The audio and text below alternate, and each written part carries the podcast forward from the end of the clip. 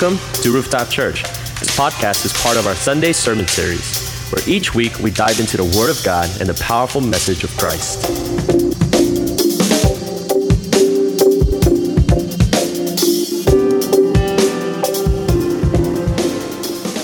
As I reflected upon this Mother's Day, I began to think about of what motherly characteristics are important to me.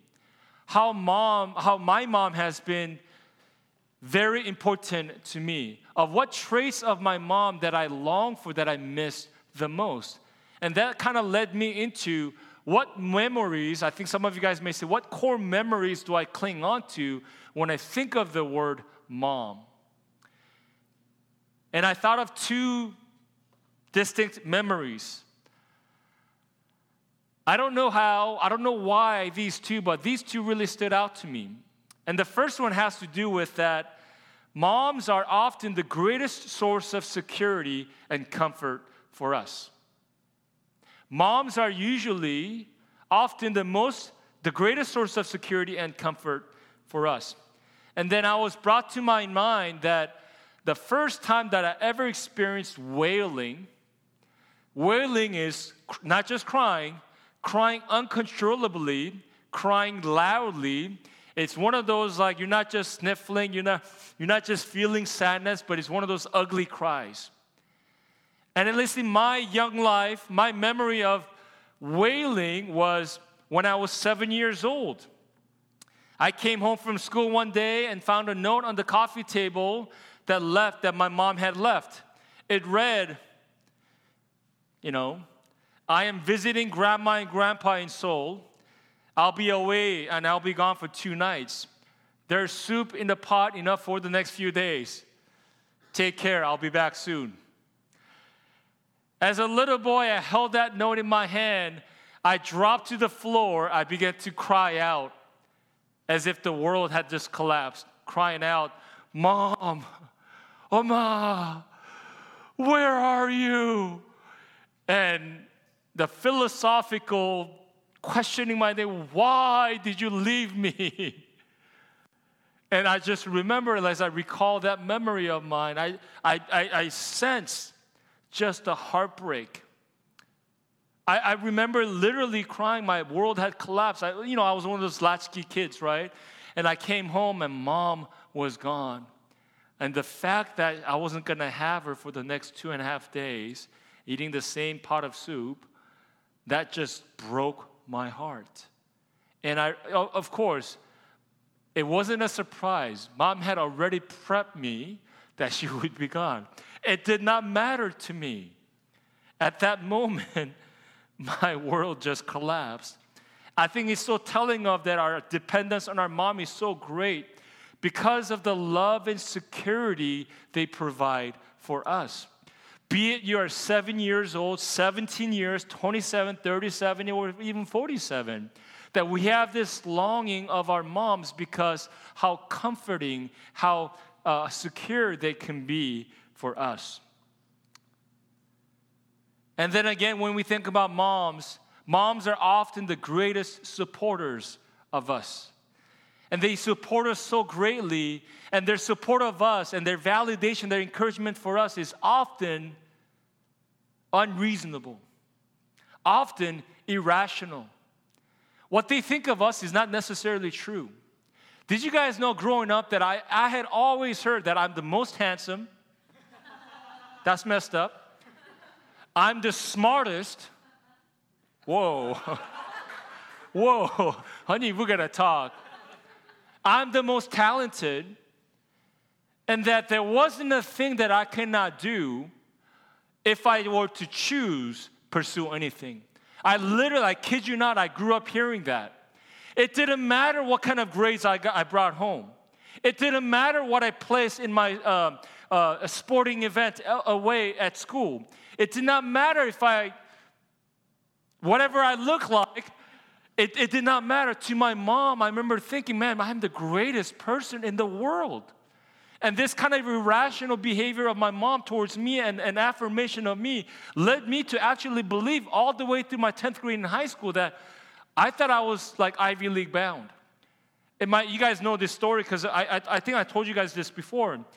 I had my first academic uh, counseling meeting with my advisor at school. Say, hey, so we're talking about, hey, man, what, what, hey, you're in 10th grade, you're about to take the PSATs. So what plans do you have for college? And I told my counselor, Mr. Dickerson, I said, well, I think I'm going to go to Harvard. And he just, kids, you know, he just, he just stared at me.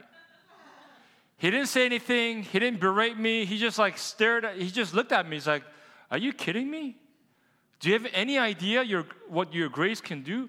You know, part of that was because, like, my mom.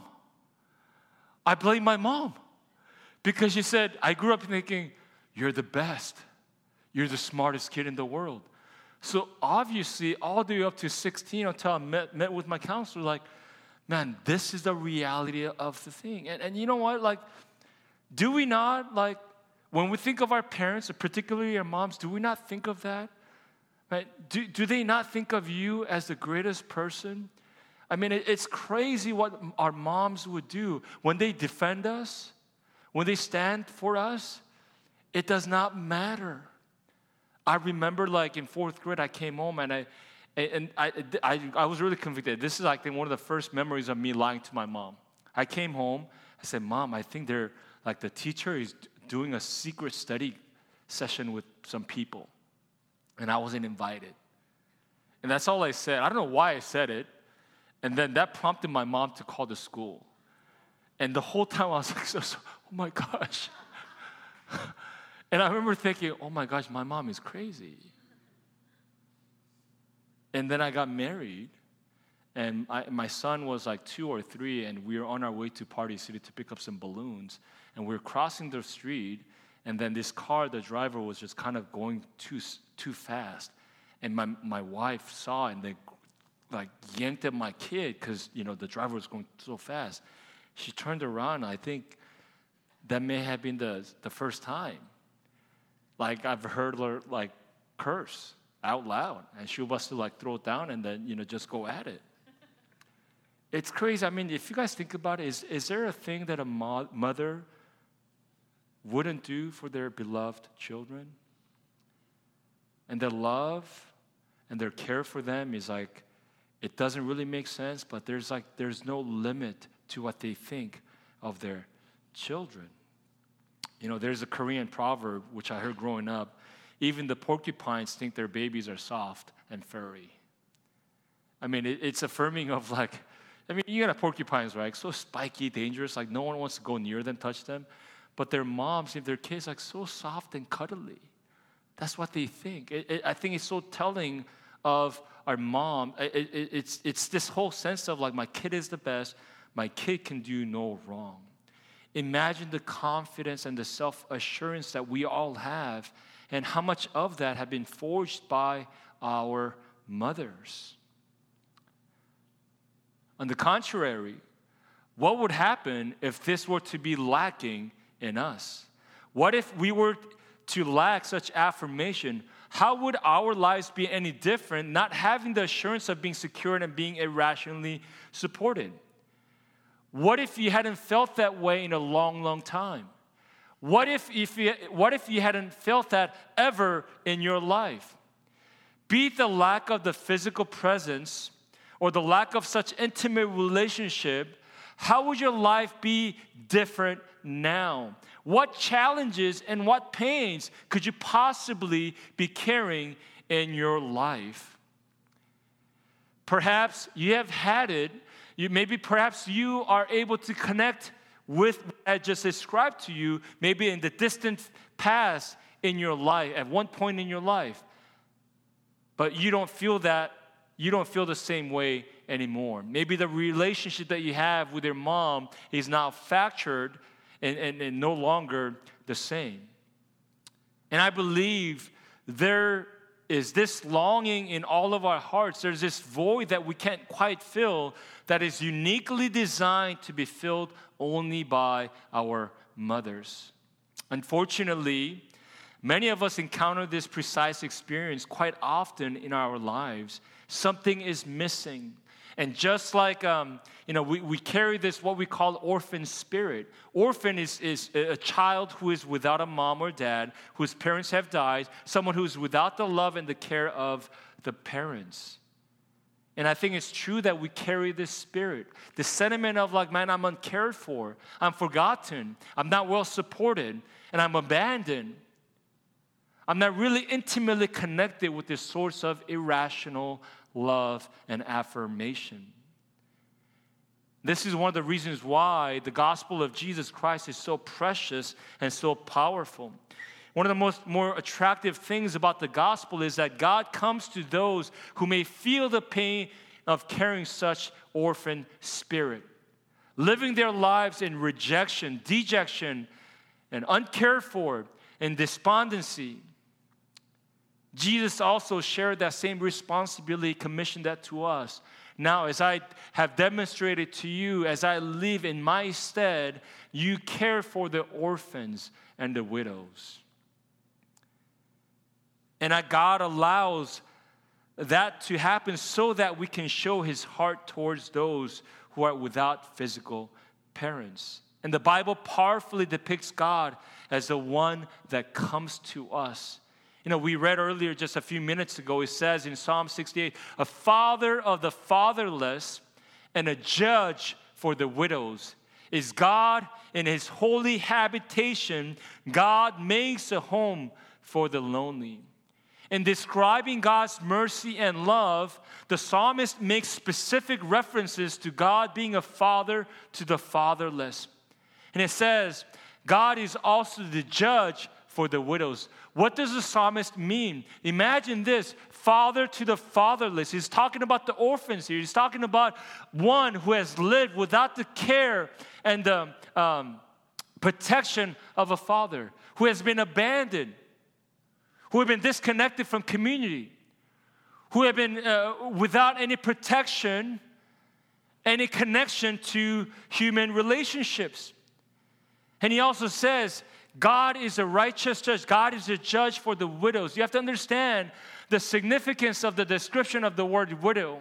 In the ancient Old Testament times, the widows were one of the most marginalized, the weakest people in all of society. Oftentimes, they do not, they would not have the ability to work. They would not have the right to speak on behalf of the families that she belongs to. And the psalmist is saying, particularly for those that who do not have the voices for themselves particularly for those that feel the greatest pain and anxiety this anguish but those guys are without their voices the psalmist says god comes to us as the judge i think indeed the righteous judge at that and he becomes the voice for those that cannot speak for themselves God comes to us as a father to the fatherless. God says, I am going to now intimately care for you. You don't have to go throughout life all by yourself. You don't have to wonder whether you belong to somebody or anywhere. In the last de- description in verse 6, it says, God makes a home for the lonely. God would choose to dwell with the lonely, those who are without a family, those who are without any friends or companions. God would you choose to dwell among the broken. And this is precisely why what, what Jesus did when he came to save the world, right? Leading up to the moment of crucifixion, dying for the sins of the world, what did Jesus do? He spent 30 plus years living among the people what kind of people did he spend most time with? What kind of people, what kind of uh, uh people in the society? I mean, he's, he spent his greatest resources hanging out with and ministering to those that were greatly, greatly marginalized. He hung out with the widows, the tax collectors, those that are helpless, those, those that were friendless. Jesus came to them.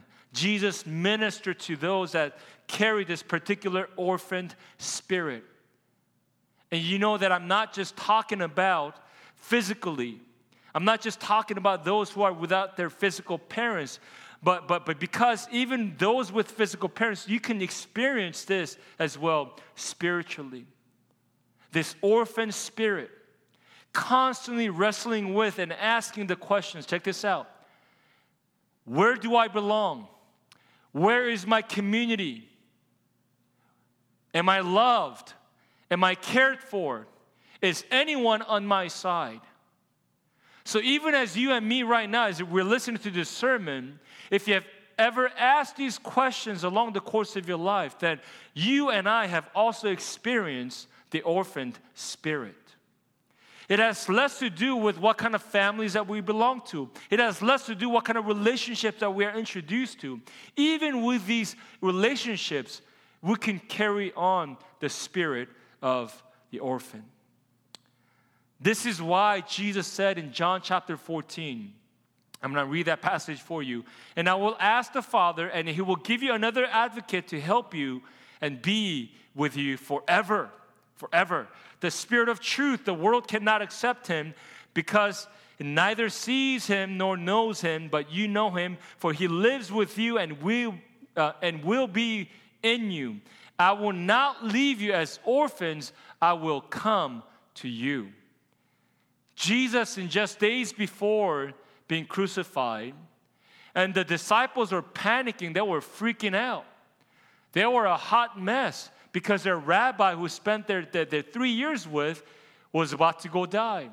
And Jesus, in the heat of the moment, had to assure his disciples. He was telling them, Hey, I'm gonna leave. I have to go finish my assignment, which is the cross. But as I leave in my stead, I'm sending you somebody. I'm sending you the Holy Spirit. In the literal translation, the Holy Spirit, he means Parakletos, it means the one who comes alongside of you, one who is right next to you. And he reminds them that even though that I'm being gone physically, you will have the Holy Spirit with you always. And I'm not leaving you as orphans. I'm not leaving you uncared for. I'm not leaving you as abandoned. I'm not leaving you to do life all by yourself. And this was really important because Jesus said, I came precisely for those that can't take care of themselves.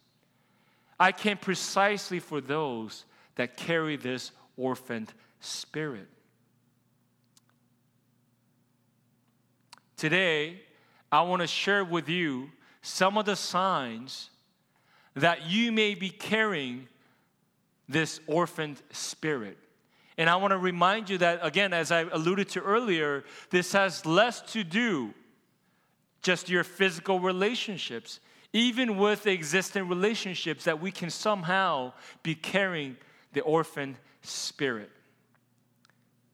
First, I want to tell you this orphan spirit lives in religious people. Say that with me. Orphan spirit lives in religious people. I'm not talking about orthodoxy. I'm not talking about just styles and traditions here. I'm not talking about people of certain traditions who wear suits and ties to church. I'm not talking about like uh, religious, oh, you sing hymns only. They don't allow, they don't allow instruments. They don't, you know, I'm not talking about worship styles. Religion is what is left when the relationship with God is non existent. Religion is what is left when the relation with God is non observed. Religions can happen among charismatics, the Baptists, um, Presbyterians, the Catholics. What else, who else do we have? Arminian, Arminians, Calvinists. The spirit of religion can be lived on among many people. You see, you have to understand Christianity is not a religion, Christianity is a revelation. Matthew chapter 16, remember the private dialogue with, God, uh, with Jesus and the disciples? The disciples came to Jesus saying, Hey, you know, a lot of people are saying that you're Elijah. A lot of people, some people are saying you're, you know, this prophet, that prophet. So Jesus in turn asks the disciples, Well, but who do you say that I am? Remember that dialogue? Who do you say that I am? Peter and Simon Peter speaks up. Well, you are the Son of God. What did Jesus say in response to Peter's response? That You are the Son of God. Jesus didn't say, Good job, Peter, my number one student, my A plus student. Good job. I taught you well. I'm glad you finally said you understood these principles. What did Jesus say? Jesus said instead, Well, flesh and blood did not reveal this to you.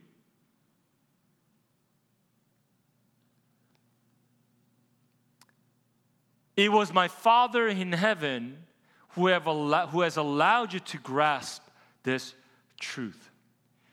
You cannot be a Christian without revelation. Our faith does not lie on just set of principles or doctrines. Our faith begins with information. God, I want to remind you, but faith is not information.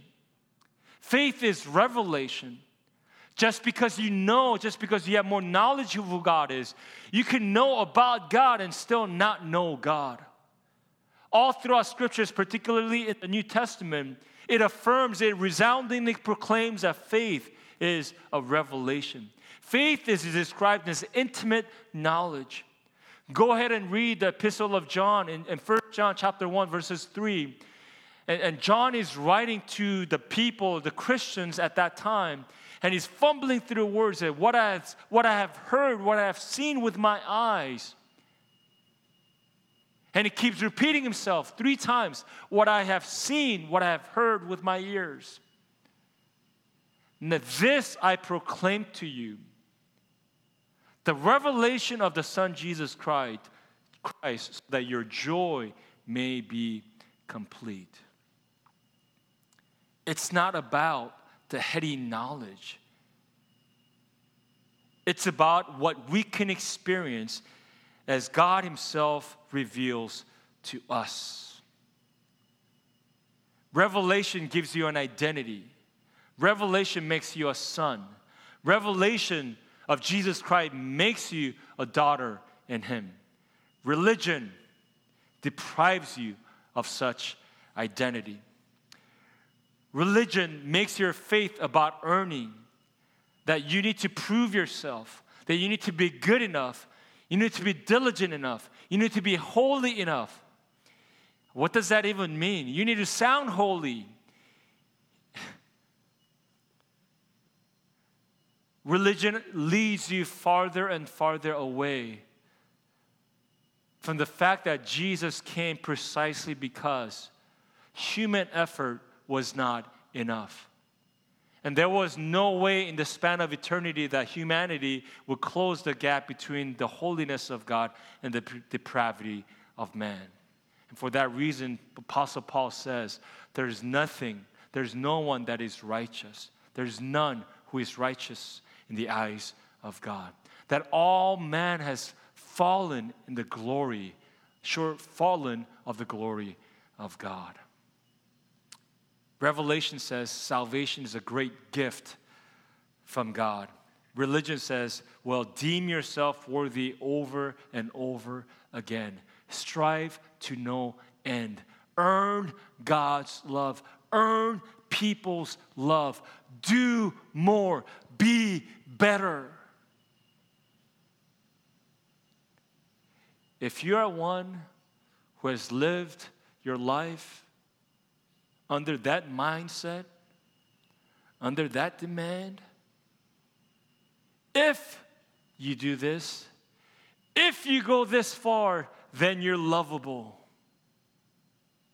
Then you're acceptable. Then I will love you more.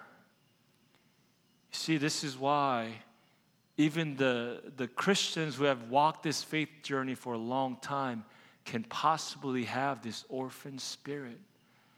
Because the loving heart of Father God affirms over and over again is this irrational love. You're the smartest kid. You're my favorite one. I love you. There's no amount of mistakes that you will make that drives me further away from you. And God says over and over again, try me. Go ahead, mess up again. Do it again. Rebel against me again. And this is why the gospel of Jesus Christ is so powerful. God will restore us without any limits. The first is what orphan spirit lives in religious people. Number two, orphan spirit pushes a person, person into isolation. Say with me orphan spirit pushes a person into isolation. An orphan spirit drives a person into isolation. It drives away from fellowship, away from community. Orphan spirit creates this false idea that people don't love me. They don't want me. They attack me and they will criticize me. So you can be around people, you can have friends, you can be part of a family, but if you have an orphan spirit, you're constantly questioning the authenticity of their feelings for you. You're, quite, you're constantly challenging. You're always wondering if they really love you and accept you for who you are. And you live under the criticism. You live under this kind of paranoia that you are constantly being weighed and judged. Let me clarify something here. Solitude is not isolation. Solitude is not isolation. You can live in solitude. Solitude is a choice. Solitude refreshes you. Isolation is something that depletes you. Isolation is, is you. You choose to reject. You choose to look away. You choose to corner yourself. You choose to push people away. That's isolation.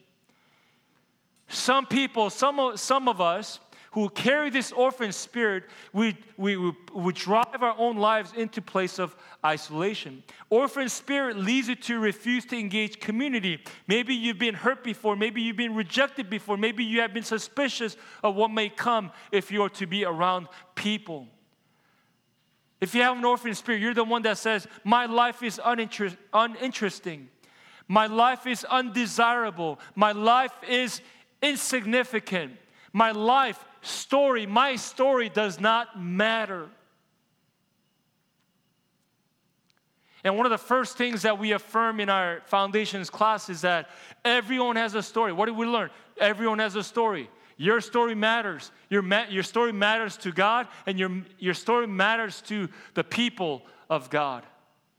It's so important for us to understand that we have the narrative of the gospel, we have the story of the gospel, and my story, full of mess, full of brokenness, full of failures, full of dissatisfaction. Man, when my story is interweaved together with the story of, of Jesus Christ, that somehow God is able to redeem it. God is able to say, I have made you just the way you are. There is no fault in you. There is no mistake in every any course of, the, of your life. God says, I have found you. I have sought out for you. I have rescued you. I have restored you back onto my story. But unfortunately, so many of us, because we lack the revelation of who Jesus is, we don't believe that for ourselves. We continue to beat ourselves saying, I'm not good enough. I'm not holy enough. I'm not pure enough. You have bought into the lie of Satan. Do you remember doubting Thomas? Man, if I mean, come on, guys. One of the 12 disciples, right? I mean, minus Judas, whatever he's known for. If you're a disciple, you don't want to be known as the guy who doubted. You, you don't want to be the guy that's known as a oh, man, he's kind of like he, he couldn't believe right away. One of the reasons why doubting Thomas became doubting Thomas is because he was not simply because he was not there at the time when Jesus appeared to the disciples. I don't know, maybe he was busy, maybe he had like prior engagements, I don't know. But simple fact that he was not yet with the community of Jesus' disciples that had led him to unbelief. Friends, I want you to know that doubts are magnified, they're amplified in isolation. Do you guys, do you guys understand this? Do you know that when you are alone, the voice of Satan is the loudest? Even you may be in a good relationship with God, it's in your isolation it's in your aloneness that Satan's lies become the greatest in our lives. I personally do not, do not believe that you can be a healthy Christian without the community of other believers. God has not called you or me to be lone rangers. It just doesn't work that way. You, we're not some superheroes that have all the capabilities, all the strength and powers to trek through the challenges of life. You're, you're not Superman. You're not Iron Man. You're not Captain America. Okay? You're not Batman. All right? You know what's crazy? Even Iron Man, even like Captain America, you know what they did? Even they formed a group. You know what, guys? I'm tired of doing this by myself. Let's be the Avengers. Let's create this community group, guys. Are you, are you getting this? okay, you want me to talk about DC heroes? Are you guys DC fans? What are they called? Justice League, right? See, they're part of the league. Friends, guess what? You need to be a part of a team. Quit living your life in isolation. Proverbs 18:1 says, "Man who isolates himself seeks his own desires. He rages against all wise judgment." You know what he's saying? King Solomon is saying when you live in isolation, you get so filled up with frustration and anger, and it drives you even crazier. As Christians, we are believed, we are called into the life of togetherness. Jesus said, well, Jesus said, when two or more are gathered, he, he was very specific. Don't come to me by yourself. When two or more are gathered, I will be in your midst. When Jesus sent out the disciples in Matthew chapter 10, what did he do? He had a buddy system. Hey, go, man. Not by yourself, at least the two of you together. Paul, the great apostle Paul, even had a partnering, running partner. He had Barnabas. Ecclesiastes chapter 4 the cord of two is better than one, but the cord of three is not easily broken. Friends, orphan spirit leads you to a place of isolation. Are you someone perhaps in that place? Are you the one that is saying, I don't really need people? I'm strong enough? Maybe you're being too broken. Maybe you say, I'm too shy. I'm telling you, let the revelation of Jesus Christ leads you to get plugged into a healthy community. Third and last point here. Orphan spirit is jealous. Say with me orphan spirit is jealous. This is perhaps the hardest for us to admit because, to be honest with you, we would be more okay to admit that we are mean. We would have an easier time admitting that, yeah, I'm not that nice. We would have an easier time admitting, you know what, I'm not that loving. I'm a jerk. We have an easier time admitting, you know what, I'm very greedy, I'm selfish. But it's not so hard for us to admit that, man, I am a jealous person. Because it's, it's weird, like, to, to admit jealous, like, at least in my mind, guys, not you guys are judging me, right? And I, at least in my mind, I think that, I think because it involves, like, I'm, I'm, I'm comparing now, I'm being petty. So to admit that I'm jealous, it, it really is like, it, it, oh, it hurts me, it, uh, it irks me. So maybe some of us have a harder time, if you're like me, harder time admitting that we are people who are jealous. So let me describe the symptoms for you that are not able to easily admit that you are a jealous person. Others' promotions do not sit well with you. You ponder it over and over again, and you often lose sleep thinking what others are getting and having. When people purchase homes, you cannot sleep because you don't have a home. If a person rolls up in a nice car that don't require a lot of gas, you think, why? Why am I still driving my car? Why can't I plug in anything that is out of my car? and you get frustrated and you wonder. And rather than celebrating what others are experiencing, you are being tormented by your own thoughts, and your heart gets tighter and tighter. And most of us will not know that we have an orphan spirit until somebody we know who deserves less receives more before us.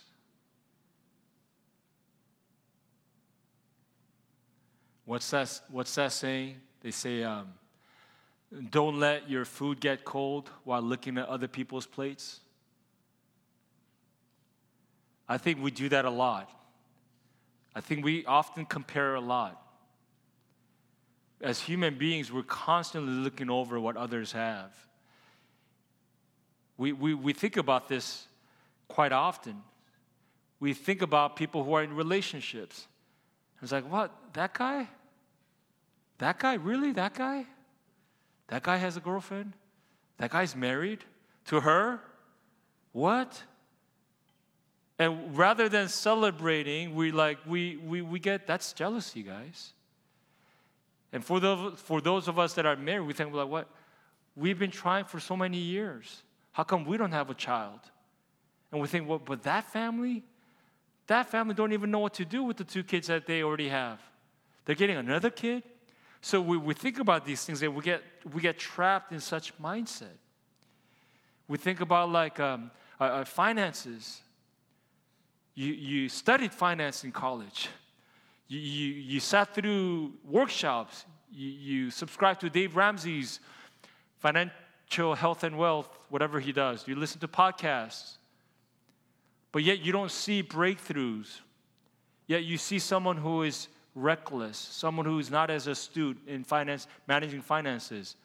Seemingly, that person gets all the luck. Whatever he touches in his um, investments, how come he always discovers the, the, the booming the Twitter, Tesla before they hit big, and you're stuck with a dying company and you invested at the wrong time? And your heart gets filled with envy. Your heart gets filled with, like, no, I should be getting that. I should be seeing that breakthrough in my life. I should experience that intimacy in my marriage. I should be the one getting that promotion. I struggle with this as well, guys. I often also look over my shoulders. It's like, that guy is a pastor of that church?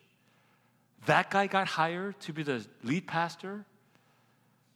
That guy's sermon got, I don't know, the last time I, that, you know, you know, I mean, that's part of the reasons why I quit social media. I'm just admitting to you guys. Because as a person, as even as a pastor, I can't get out of it. I'm, con- I'm constantly comparing myself. My heart gets so easily filled with jealousy. Saul and David, you guys know King David. David had fought in one battle, he killed one person. Saul, King Saul, appointed and beloved by the people of Israel. Bible describes him as tall. I don't know why I looked at you. Tall, handsome. I'm giving it to you, Stan.